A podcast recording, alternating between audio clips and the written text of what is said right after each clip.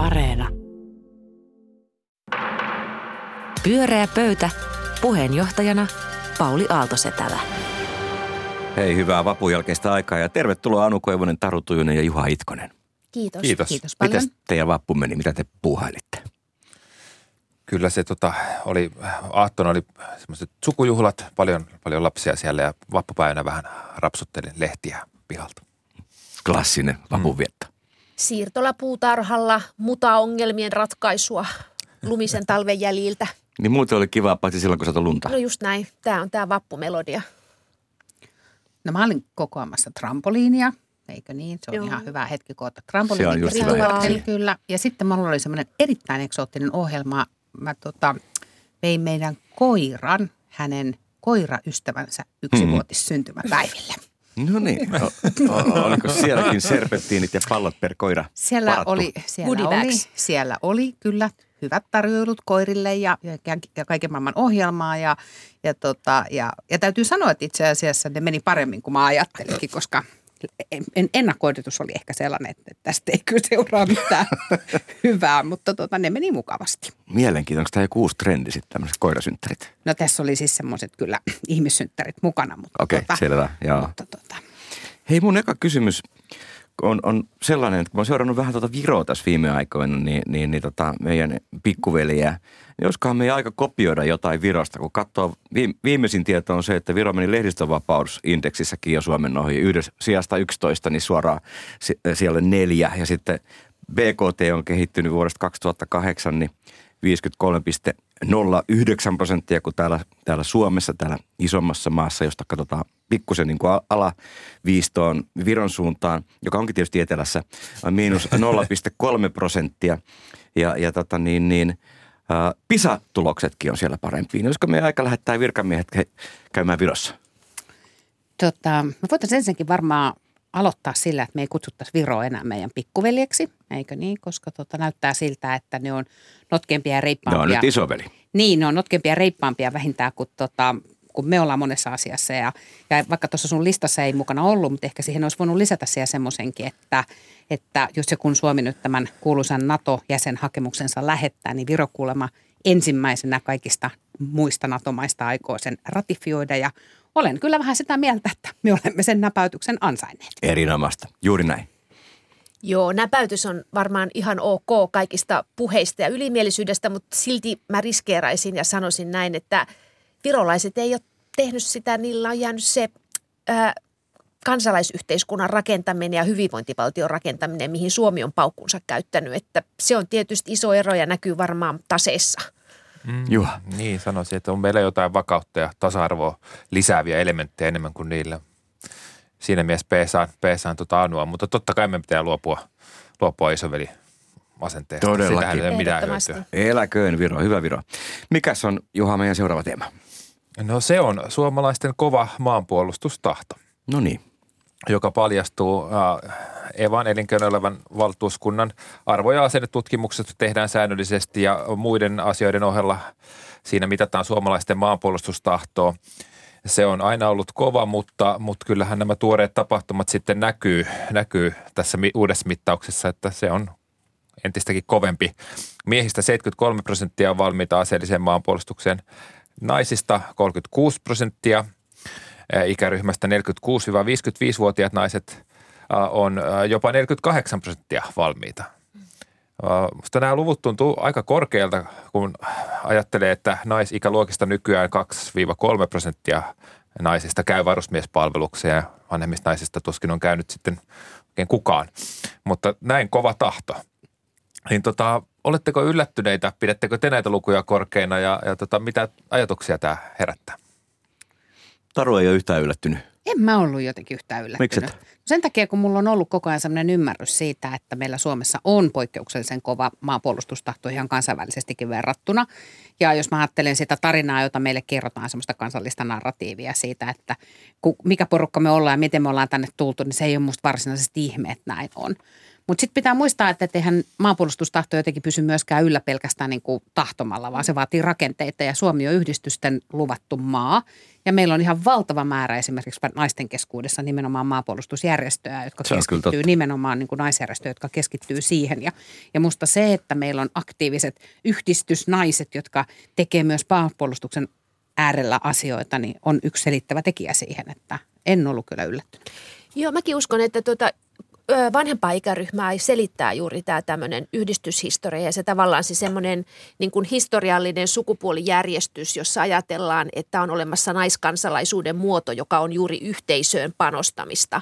Että siis tavallaan sellainen, se, sillä nojallahan toisessa maailmansodassa yhdistykset mobilisoitiin niin kuin isänmaallisuustyöhön ja samalla tavalla meillä on edelleen naisjärjestöjen keskusliitto, joka on niin kuin kuultavana – ikään kuin eri paikoissa sitä kautta, että se edustaa tämmöistä laajaa kenttää. Mutta sitten jos mä ajattelen niitä nuorempia, niin mä, miet, mä luulen, että tavallaan on myös niin kuin, täytyy hakea varmaan muitakin selitysperustoja ja, ja joku voisi olla sellainen niin kuin, ää, rooli – rooli tämmöisessä kansallisessa projektissa ja johonkin yhteisöllisyyteen osallistuminen. Ja tällä mä viittaan siihen, että mä kuulin Ruotsissa semmoisen radio-ohjelman, jossa käsiteltiin sikäläistä vapaaehtoista tämmöistä hemvärnet-aktivismia. Niin siinä semmoinen nuori reipas ihminen kertoi niin kuin siitä, että hänelle tulee ihan erilainen olo, kun hän laittaa sen uniformun päälle ja, ja hänestä on niin kuin tosi hyvä, kun hän tietää, että hän voi olla yhteisölleen avuksi ja siinä saa semmoista kivaa kuuluvuuden tunnetta ja muuta.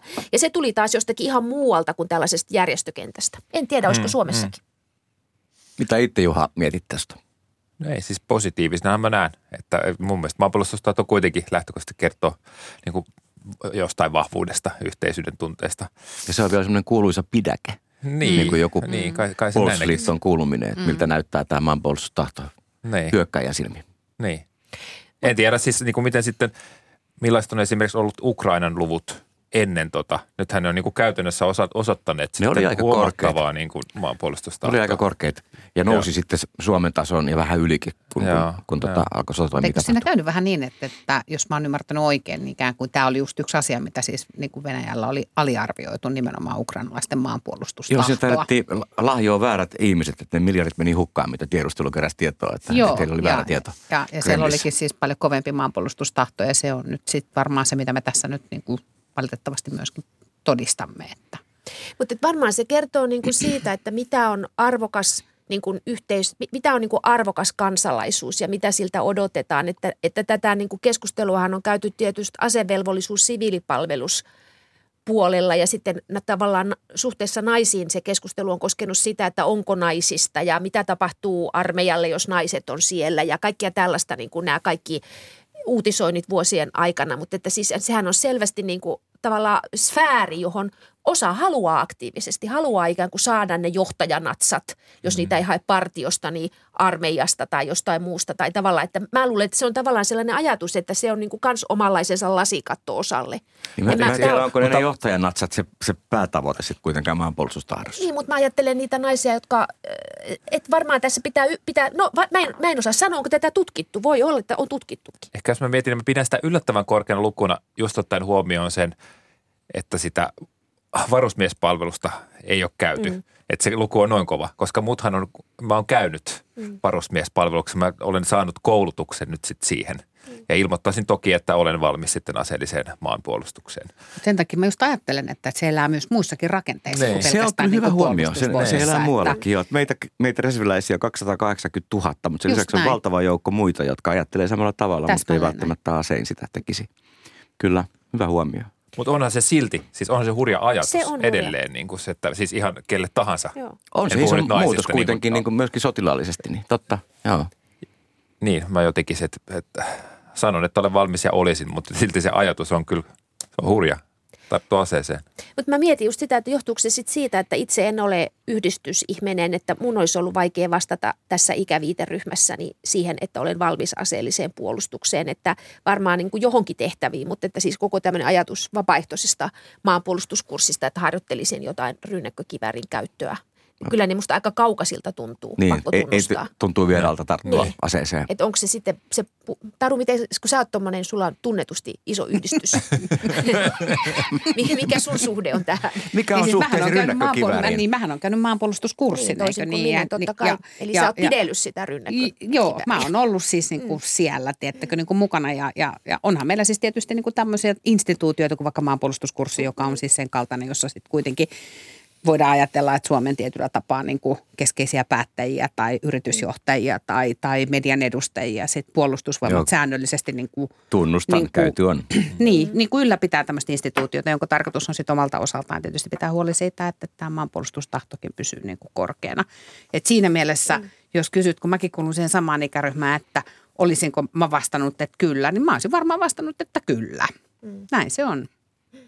Ja Anu olisi vastannut ehkä, Mä- mutta ei välttämättä sillä tavalla, niin, mä mitä olisin tuossa ehkä haettiin. ajatellut, että musta niinku nopeasti saisi irti jotain muuta. Että, mutta että siis, mutta tämä on just se, että mitä se, aseellinen, tässä puhutaan nimenomaan, että kyllähän maanpuolustustahto tietysti voi olla muutakin Oli, kuin oli. Juuri näin, monia Että- muita että- tapoja. että- Ja aivotkin voi se- olla melkoinen ase. Niin, ja siis koko tavallaan siviili, sivi, si- siviilipalveluksen suorittaneiden käyttövoima kriisitilanteessa ihan valtavaa, että Ihan kyllä totta. niitä joka ikistä mä- tarvitaan. Suojelu- Pistäisin Anu Suojelutehtäviä melkein vaikka minkälaisia. kaivosi käyttöön kyllä. Kyllä, mä, mä, Ja- ja mä ottaisin tota, kanssa välittömästi niin kuin komppanian käyttöön kyllä. Mutta on Anun kyllä aivot. kiinnostava nähdä, että mitähän tämä tarkoittaa. Tämä jotenkin, niin kuin, nähdäänkö me esimerkiksi hyppy siinä, että kuinka paljon sitten vaikkapa nuorista miehistä niin kuin, suorittaa asevelvollisuuden. Tuleeko tässä nyt niin kuin, jonkunnäköinen muutos siihen, tai nähdäänkö me esimerkiksi sitä, että yhä useampi nuori nainen päättää, päättää suorittaa intin, vai tuleekohan nähdä? Tai haluaa jopa sotilasuralle. Niin, tai haluaa Koska se on muuttunut aika paljon. 95 mä menin armeijaan, niin ei sitä silloin mietitty kovinkaan vakavasti realistisesti. Ja kuitenkaan. silloinhan harjoiteltiin harjoitusvastus keltaista vastaan. Koko Venäjä ei mainittu. Kyllä se kuitenkin luennoilla mainittiin ihan suoraan. Pyörää pöytä. Pyöreä pöytä on täällä kiitettävässä maanpuolustustahdossa, mutta seuraava teema on jotain ihan muuta. Ai mitä on?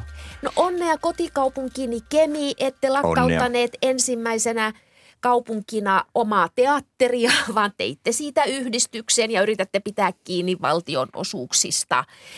Tämä uutisointi Kemin kaupunginteatterin mahdollisesta lakkauttamisesta, niin luin Helsingin Sanomista sitten uutisen, että, että se on ollut äh, Kemin kaupungin äh, sääs, kuntatalouden säästötarpeisiin on tämä ehdotus tullut osana sellaista konsulttifirman tekemää ehdotusta.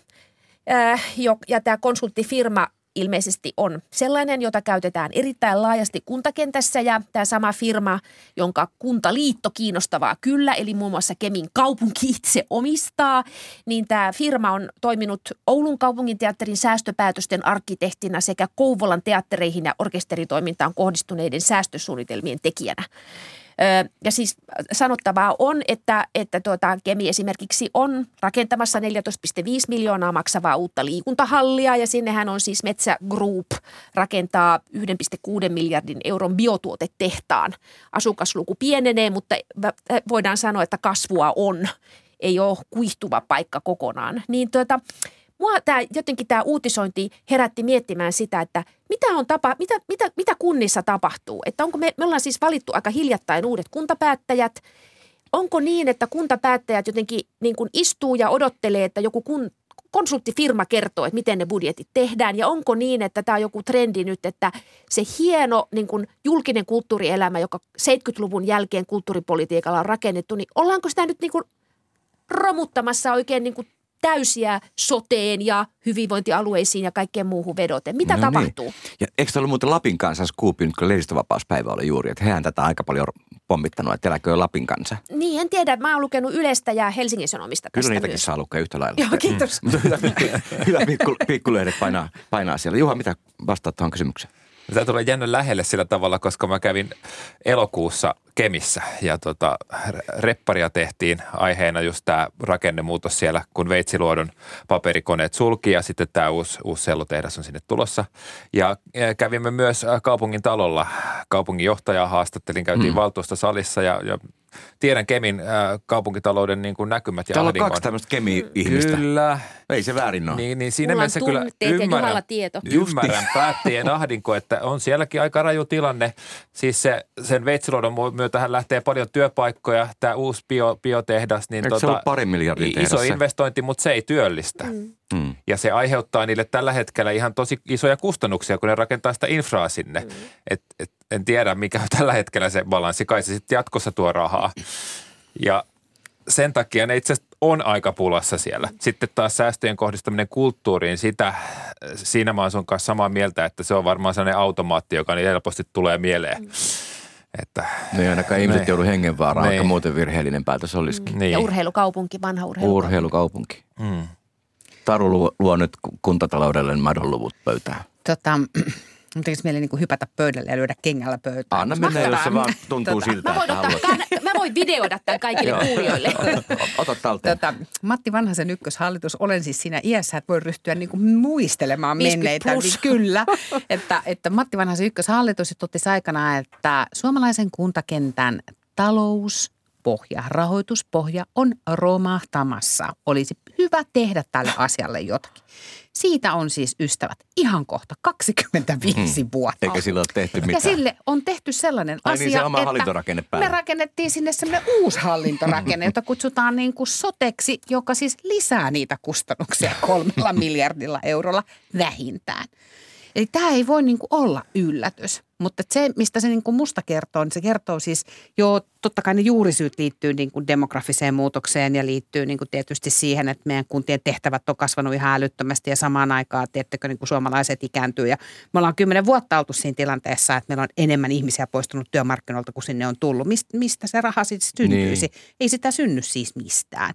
Vaikeatahan si- se poliitikoilla niin. päättää. Ja sitten me ollaan niin kuin siinä tilanteessa, että nyt pitäisi jotain tehdä ja sitten kun kukaan ei oikein tiedä mitään tehdä, niin sitten otetaan siis se konsultti. Ja sitten se rupeaa niin kuin, tiettekö te, niin kuin vailla nyt mitään suurta, niin kuin, tiedättekö, niin kuin ideologista missiota niin kuin rivi riviltä käymään asioita läpi. Mm. Ja se ei ole siis kivaa, mutta tämä on se, mihin me on sitten niin Ja päädytty vissiin sen se kanssa. konsulttihomma niin kuin johtuu myös, että siihen on päädytty, koska se kuntapäättäminen on erityisen vaikeaa tietysti aina. Täsmälleen Ja, näin. ja sitten, sitten ne niin kuin leipoo, että ne saa jotain aikaan, niin ne, tää, eikö se malli, mä ymmärsin sen niin, Niin. että tehdään niin kuin salassa vähän silleen pienessä piirissä. Sovitaan, että tämä me saadaan sitten siitä ei enää keskustella. Toi on niin kuin se, millä siellä saadaan jotain tapahtumaan. Joo, siis niin, se Ylen- haastehan on tavallaan se, että, että jos sä käyt sen julkisen keskustelun, niin kaikki vesittyy. Sä, Niin, se on toi mitään demokratia. Niin kuin, Se on tavallaan tosi- ei pääse tapahtumaan. Demokratia on semmoinen hidas. Mä tajuan tämän, mä Niin. tajuan tämän tosi hyvin, mutta sitten se vaihtoehto on tietyllä tapaa sit se, että kun nämäkin on halunnut välttää sitä, että se joudut valtiovarainministeriön niin kuin kuntakonkurssin Joo, niin se- menettelyyn, Mut- niin, niin joo, tiedätkö, sä, niin kuin joo. vaihtoehtoja on vähän vähänlaisesti. Ylen MOT-ohjelma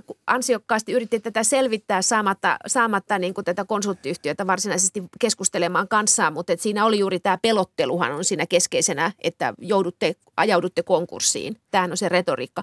Mutta kyllähän tässä niin kuin kiinnostavaa jotenkin on se, että, ihan, että tässähän on kyse niin kuin siitä samasta, kun ajatellaan valtion taloudessa, että jos on niin kuin tämä new public management, että tulee tämmöinen niin kuin uusi johtamisajattelu, kutsutaan sieltä Chicagosta tai jostakin ne teoreetikot, jotka kaikki Euroopan maat kutsuu samaan aikaan kertomaan, että mitä teidän pitää tehdä valtion taloudelle ja sitten te rupeatte tehostamisohjelman ja tällä tavalla toimitaan ja se ikään kuin se, tässä on tämmöinen tietty konsulttidemokratia ulottuvuus ja, ja, ja se on mun mielestä kyllä tässä ongelmallista, että täytyyhän jotta meidän niin kun, kuntademokratia on uskottava, niin täytyisihän sillä olla jotakin katetta, että se ei voi toimia konsulttitoiminnan Mutta kautta. jos Mutta meillä on nyt sanoa sen verran, kun kuntia. tässä ei ole kysymys vain ja ainoastaan pelottelusta, vaan siitä, että se on fakta, että sieltä on rahat loppu. Ja tämä on niinku eri asia kuin se, että pelotellaan, että rahat on loppu, vaan se, että sulla on rahat loppu. Ja sit sä et kohta pyöritä enää yhtään mitään, jos et sä tee jotakin. Ja sitten se kysymys kuuluu, että pitäisi olla katetta samaa mieltä, mutta kun tässä on mennyt 25 vuotta, kuinka paljon sitä pitää niinku Kun odottaa? Mä ymmärrän, että asioita hoidetaan, että Suomessa pitää olla palvelut. Minkä takia se pitää olla sitten päättää siellä yhden liian pienen kunnan niin kuin taholla? Mm. Minkä takia meidän pitää pitää kiinni jokaisesta niin kuin liian pienestä kunnasta, jos se ei pysty... Nimenomaan. Saanko mä taas niin olla Ei. tämä, joka Et- muistuttaa vuoden 2011 Kataisen hallituksen kuntauudistuksesta? Joo. Mm, ei tapahtunut. Ei mennyt läpi. Ei mennyt läpi. Sitä kokeiltiin. Juha toi vanha idea, mutta se läpi. teatteria ja kaikkea, mutta jos se Samaa raha menee niin kuin siihen, että se on, se on niin kuin liian pienet kunnat, jotka ei pysty niitä tuottamaan, niin eihän siinä ole mitään järkeä. Mutta että, mä ajattelen sitä, että demokratia on osallisuutta, se on vaikeaa. Demokratian osa on kulttuuri ja se ajatus siitä, että kulttuuripalvelut ää, tuottaa osallisuuden kokemusta ja, ja, ja, ja nyt nykykielellä pitää sanoa hyvinvointia ja terveyttä, mutta siis se koko ajattelumalli jotenkin joutuu tässä niin kuin sivuraiteelle, koska se on helppoa leikata. Toki on helppoa leikata monesta muustakin paikasta, mutta et kyllähän vastuullista poliitikoilta olisi jollakin tavalla tunnustaa tämä tosiasia ja ajatella, että miten pystytään, minkälaisilla rakenteellisilla muutoksilla Se näitä asioita totta. pystytään rakentamaan. Että tämä on niin kuin, musta tämä on hirveän noloa lukea tämmöistä konsulttihommaa. Mä oon siis samaa mieltä siitä. konsulttien vika sinänsä. Se ei, Ei, mutta siis Ei, mä tar- se on mutta onhan se näin. kuntaliitto ikään kuin rakentaa sisäänsä tällaisen pahiksen, joka sitten niin kuin ikään kuin sanoo Niin, pahoja mihin, asioita. Mihin, mihin sinäkin voit ko- niin, niin kuin ohjata tämän niin Ei, kuin mä, pilkun? mä yritän vedota niihin hyviksiin, eli eri mieltä oleviin poliitikkoihin. En mä usko, että ne on kaikki mun kanssa samaa mieltä, mutta että mä yritän vedota niiden vastuuseen tässä. Mutta mä oon samaa mieltä siitä, että se on poliitikkojen vastuu. On. Siitä mä oon siis absoluut samaa mieltä siitä, mutta se haaste on jotenkin No sehän ei se, ole että... mielipidekysymys, sehän on Niin, heidän vastuulla. Mutta se haaste on se, että, että mitään ei ole siis tapahtunut. Se poliittinen järjestelmä on suttinut tyhjää Ja sen esimerkiksi 25 Matti Vanhasen vuotta. hallitusta, jonka mainitsit, hänen puoluetta on aika vähän kiinnostunut niin kuin vähentää kuntien määrää. No Kyllä, siis, se on juuri näin. no sä sanoit, tuon mä en sanonut tota. No, se on mun havainto. Sehän on sun lempipuolue, Juha. Eli mitä, mitä, Aina te kiusaat.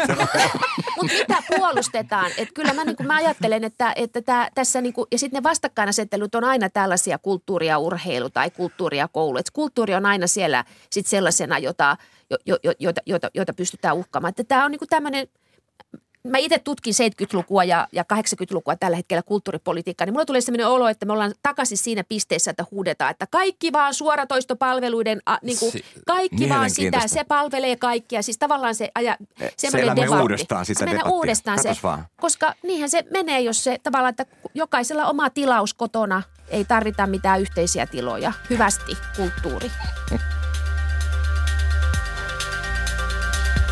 Pyörää pöytä.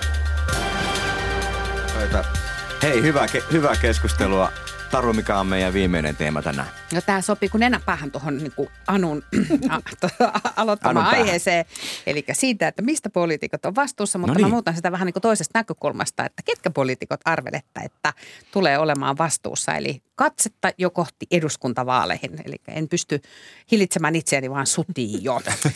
tota, Aa, etukeno, etukeno. Etukenossa reippaasti mennään. Mutta siis törmäsin tällä viikolla tota, sellaiseen uutiseen, vai oliko se viime viikon loppupuolella, jossa tota, puolueet julkaisi taas tämmöisen puoluebarometrin, joka tehdään siis kaksi kertaa vuodessa, keväällä ja syksyllä, jossa mitataan erilaisia asioita, muun muassa sitä, että miten myönteisesti eri puolueisiin suomalaiset suhtautuvat.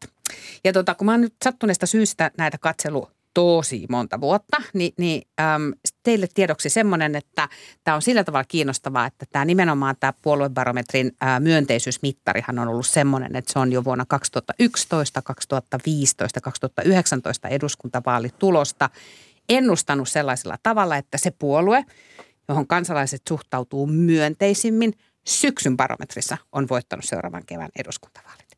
Ja nyt tässä mittauksessa oli sellainen tilanne, että siellä on kaksi ennakkosuosikkia. Siellä on SDP, joka on puolue, johon suomalaiset suhtautuvat tällä hetkellä kaikista myönteisemmin. Ja sitten siellä on kokoomus, joka on ottanut hurjan loikan tota, myöskin tässä myönteisyyskysymyksessä, eli tulee kakkosena ja, ja suomalaiset suhtautuu kokoomukseen tällä hetkellä valtavan myönteisesti. Nyt mun kysymys ikään kuin kuuluu, että mitä te luulette, että on tässä politiikan maisemassa tapahtumassa. Uskotteko te, että Sanna Marin, johon tietysti varmaan kilpistyy tosi paljon tähän SDP-myönteisyyttä, niin, niin joka on muuten sitten johtaa Suomen suosituita hallitusta, sitten kun nämä mittaukset on, on tota aloitettu, niin, niin onnistuu pitämään tämän piikkipaikan ensi syksyyn. Tai vai uskotteko, että kokoomus ja NATO siivittää kokoomuksen ensi syksynä niin tuonne kirkkaaseen ykköspositioon tuossa myönteisyysarviossa – ketä siis uskotte, että voittaa seuraavat eduskuntavaalit ja minkälaista hallitusta tässä maassa sen jälkeen ryhdytään rakentamaan? Loistavaa päästään spekuloimaan. Mä vastaan eikä kysymys. Us, uskotko sä tar- Taru tähän myönteisyytutkimukseen niin vahvasti, että, Että se indikoi sitten että sen indikoi vaalivoitonkin. sit syksyllä? No mä itse asiassa uskon, että Uskot? se indikoi, joo. Mutta siis saman aikaan mä sanon siis sen, että tämänhän ratkaisee, vaaleihin on pitkä aika ja tämän ratkaisee tietysti liikkuvat äänestäjät. Ja nyt me eletään semmoista aikaa, niin kuin Anukin tuossa totesi aikaisemmin jo ennen lähetystä, että, että aika on kyllä sille, että poikkeuksellisen ailahteleva. Eli mitä tahansa voi tapahtua, jos me oltaisiin vuosi sitten tähän aikaan täällä keskusteltu Suomen NATO-jäsenyydestä, mutta kaikki oltu ihan, että he, he, Niin kaikki ei paitsi tapahdu. Risto ja J. Penttilä. Paitsi Risto. Hän tiesi kyllä, miten niin, tämä menee. Niin, tota, tota, tota, niin, niin aika on poikkeuksellisen ailahtelevainen. Mutta kyllä mä uskon, että se antaa osviittaa. Niin. Joo, mielenkiintoista, koska ennen kuin sä kerroit mulle tästä myönteisyystutkimuksesta, niin mä tällä hetkellä pidin aika selvänä, että tota, kokoomus varmaan voittaisi sen, koska tämä on niin huikean tuntunen loikka ollut tässä kannatuksessa. Mä ajattelin, että ei se nyt kokonaan sula, plus että tota, Ja mahdollistahan se eihän on. ihmiset nyt demareita rakasta. Mutta siis rockstar pääministeri, se on aika kova. Siis SDPllä on käynyt kyllä hillitön tuuri, että niin kuin syvimmässä alhossa ne kaivo tuolta tollasen, tollasen ihmisen, joka oikeasti on aika cool. Kyllähän se on niin kuin myönnettävä, vaikka täällä olen joskus kritisoinut hänen päätöksiään niin kuin pääministeriä kuuluukin. hän niin, hänestä niin pitää, kyllä, mutta kyllä, kyllä, pitää kyllä viedä. minä sulin, kun hän nahkatakki päällä meni Ruotsiin ja veti leukkaa. Ja semmoista se oli kuitenkin, ei mä voinut muuta kuin langeta No no, siihen. ja just ne, no, just ne ominaisuudet, kun pääministeri arvioidaan. Joo, kyllä, kyllä. Anu sanoi jotain fiksumpaa.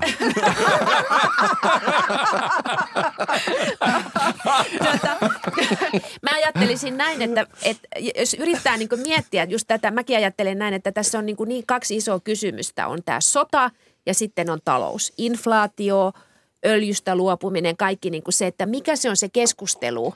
Sitten tietenkin se voi olla niin, että siellä ne kuitteja lukevat journalistit, jotka ei ole sotatantereella, niin kaivaa jonkun kohun, joka tulee läpi ja sitten taas pyörittää kaikkea jossakin. Et me ei niin kuin, tavallaan tuommoinen sattuma, mutta mä ajattelen, että isosti tavallaan tämä sota, so, so- sota ja talous on sellaisia, että se vaikuttaa niin kuin siihen ikään kuin, että miten tämä menee. Mutta että nythän me kuitenkin tullaan todennäköisesti näkemään se tilanne, että Suomen ja Ruotsin naispuoliset sosiaalidemokraattiset pääministerit marssittaa NATO-hakemukset sisään ja esiintyy niin kuin kenraaleiden kanssa. Että nythän siis Petteri Orpo ja Ulf Kristersson Ruotsista ne matkusti tuota, ää, Yhdysvaltoihin saadakseen sellaisia kuvia, joita voisit käyttää uskottavuustarkoituksessa, mutta Ruotsissa esimerkiksi puolue ei suostunut edes kertomaan, ketä oli tavattu ja sitten oli ilmeisesti tavattu jonkun republikaanisenaattorin avustaja. Että tuota, noin niin, että No siitä Näin. en, en tiedä, mutta eikö se voi olla kumpikin? Siis meillähän tulee sinipunahallitus sitten. niin. Niin siis mähän ajattelen niin, että, tota, että nyt näyttää siltä, että tämä taistelu käydään näiden kahden puolueen välillä. Että on hyvä siis huomata myöskin siis se, että, että Marinin, tai siis anteeksi, sosiaalidemokraattien tämä myönteisyyslukuhan on siis tullut alaspäin mm. huippulukemastaan. Että tämähän ei ole siis nousevalla kaarella toisin niin kuin kokoomuksen luku on, vaan se on itse asiassa laskevalla kaarella. Joka tarkoittaa sitä, että, että kyllä tämä tosi kiivastaa niin kuin taistelu näiden kahden puolueen välillä on. Ja mä siis uskon siis siihen, että, tota, että, että ähm, suomalaisilla on kyllä, suomalaiset kyllä tästä niin kuin tässä NATO-kysymyksessä niin tulee kokoomusta palkitsemaan, että kyllä se, se on musta selvä asia, että se kiihdyttää puolueen niin kannatusta. No se, minkälainen hallitus tuossa tulee, niin sehän mm. on siis kiinnostavaa ja mä ajattelen sitä siitä näkökulmasta, että se riippuu siitä, että samalla kun rakennetaan hallitus, niin aina rakennetaan myöskin oppositio. Eli mitä sinne jätetään sinne niin kuin ulkopuolelle.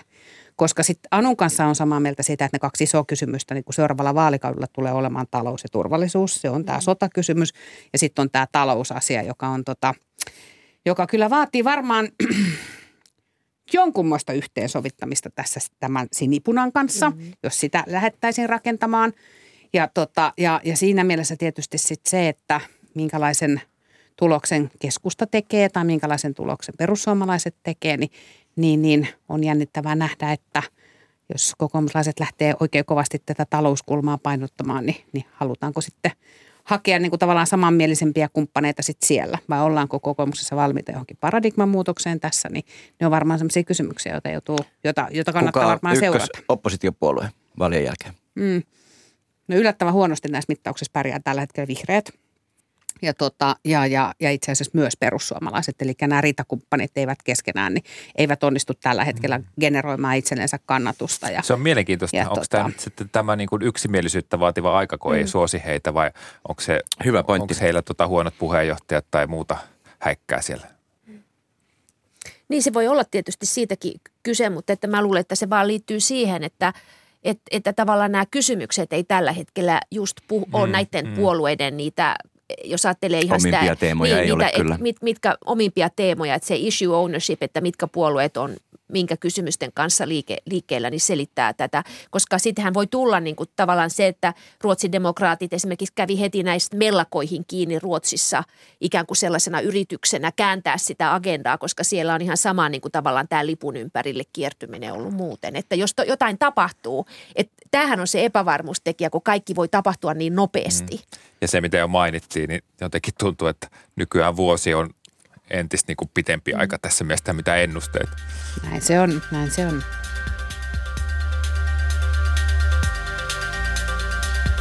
Pyörää pöytä. Tämä oli vapun jälkeinen pyöreä pöytä. Kiitos Anu Koivunen, Taru Tuinu ja Juha Itkonen. Oli virkeätä hyvää keskustelua ja vastaväitettä. Ja anteeksi, joo, mä vähän sua mollasin tuossa ohi mennessä. Sano jotain järkevää. Joo, kyllä, niin joo. Se oli, se oli ihan välttämättä. Oli pakko palauttaa sut pinnalle. Hei, hyvät kuulijat, he, nauttikaa. Kevät on parhaimmillaan. Että vuoden kannattaa nauttia. Tämä oli pyöreä pöytä. Minun nimeni on Pauli Aaltosetälä ja hei hei.